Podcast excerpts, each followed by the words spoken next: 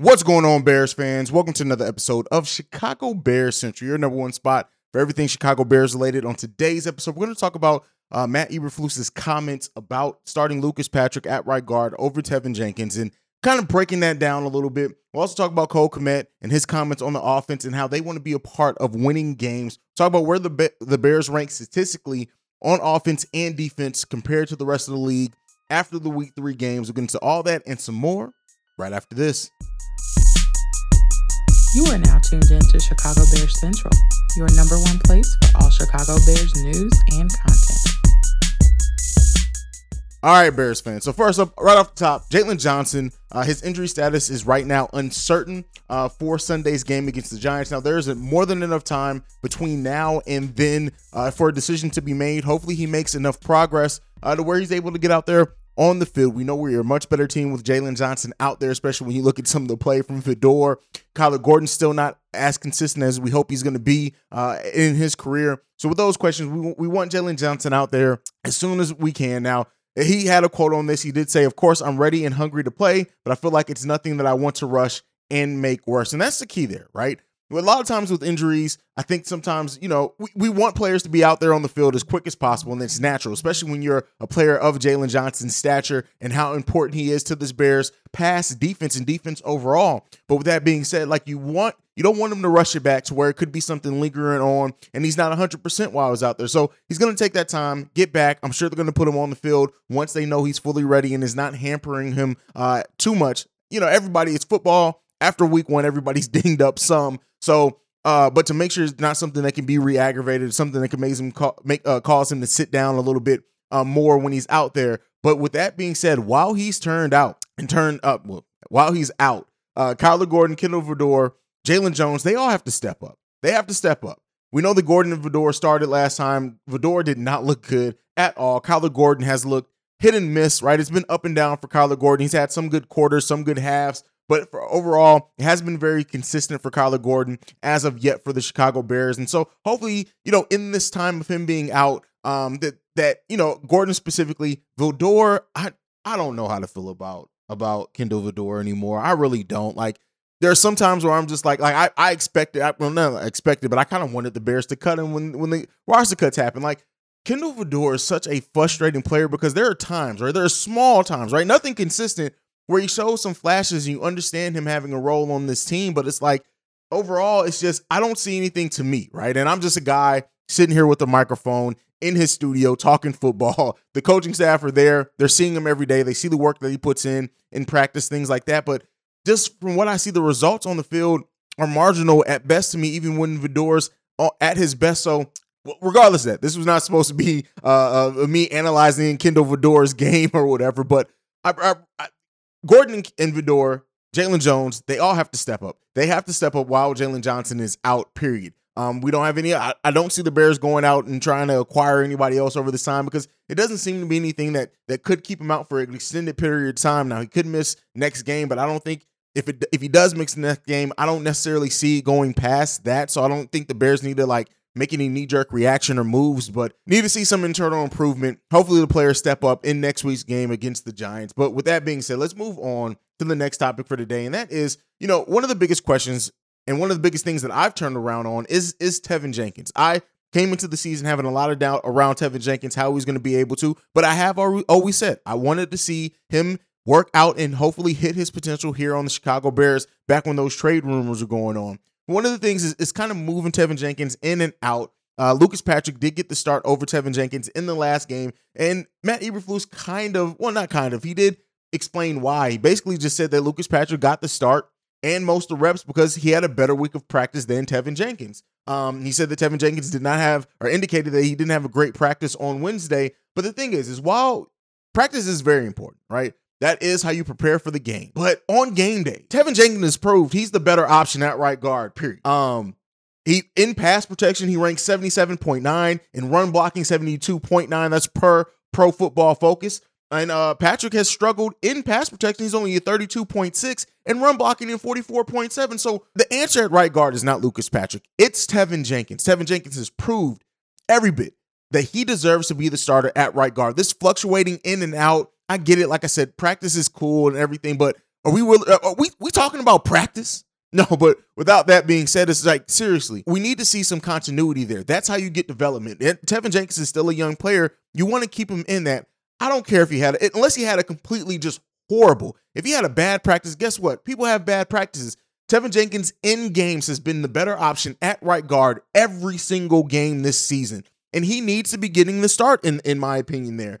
And that just that goes to some of I understand again, as I said, and I said this over on Chicago Bulls Central today as well. Like I understand the thought process behind saying, "Hey, Teven had a had a had a bad uh, week of practice. Let's go ahead and move on." I can understand the thought process, but I don't agree. Like with where this team is, when you have somebody who the pass protection hasn't been the best, hasn't been the worst either, you want to keep somebody in there who's been performing in games, even if they do have a bad week of practice. Pull them to the side, motivate them heading into the game. But you, you, you, as much confidence as it seems that Matt Eberflus has put in the young players on this team, the first, second, third year players on this team, for them to trust and that he's invested in their development. You don't want to take that away by not only pulling him out of the starting lineup, but then not giving him the, the mo- most reps there when you see it's not working. Lucas Patrick at right guard did not work in that game. When you saw that that was not working, that change should have been made, much less him being pulled from the starting lineup. Keep Teven Jenkins in that starting lineup because he's going to offer the best situation. The statistics are there to prove it, the rankings that are prove it. It's all there. Everything points to Teven Jenkins being the best option at right guard for the Chicago Bears team. And we need to see. Now, this adds to just while I said this, I believe in this coaching staff overall. I love what Matt Eberflus has done to change the culture. I love how he how he's empowered the younger players. But there are some questions, questionable decisions being made here by the coaching staff, and not starting Teven Jenkins is one of them. On top of that, some of the some of the decisions on third third down last game are, are as well. We ran the ball on third and ten. We ran the ball on third and seventeen. We ran the ball on third and six. And Matt and Eberflus, uh, you know, saying not using the three timeouts uh, that we had and letting Justin Fields try to move the ball down the field in the last game. You have to continue that trust in your younger players, even when they are they are facing some adversity. You have to continue that trust. I can understand the third and six, but the third and ten and third and seventeen, and Matt Matt saying that you know they ran the ball because they felt that they can get that they can get that yardage on the run. You had three timeouts, didn't use it, didn't let your quarterback to get him a chance to run some two minute offense. It's less than that but to try to get the Bears in scoring position. These are the things that I have questions about. Again, not that I don't understand some of the thinking behind it, but it's some serious questions that I have about just some of the decisions that this coaching staff is making right now early in the season. Now, hopefully with trust, hopefully with time, hopefully with development, we see this come a little bit and they learn from their mistakes. I'm sorry, running the ball on third and 10 and third and 17, even with how good your pat your run game is being, that was a mistake. And hopefully they're looking at that as well as not starting Teven Jenkins to make some improvements for this team to put us in better position. One thing that this coaching staff is doing, it, it, they're playing to win. As much as people say, hey, this is a rebuilding year, and they kind of frame it as if it's a throwaway year, this coaching staff is trying to win games. Guess what? Playing Teven Jenkins and starting Teven Jenkins at right guard is going to help you win games. Period.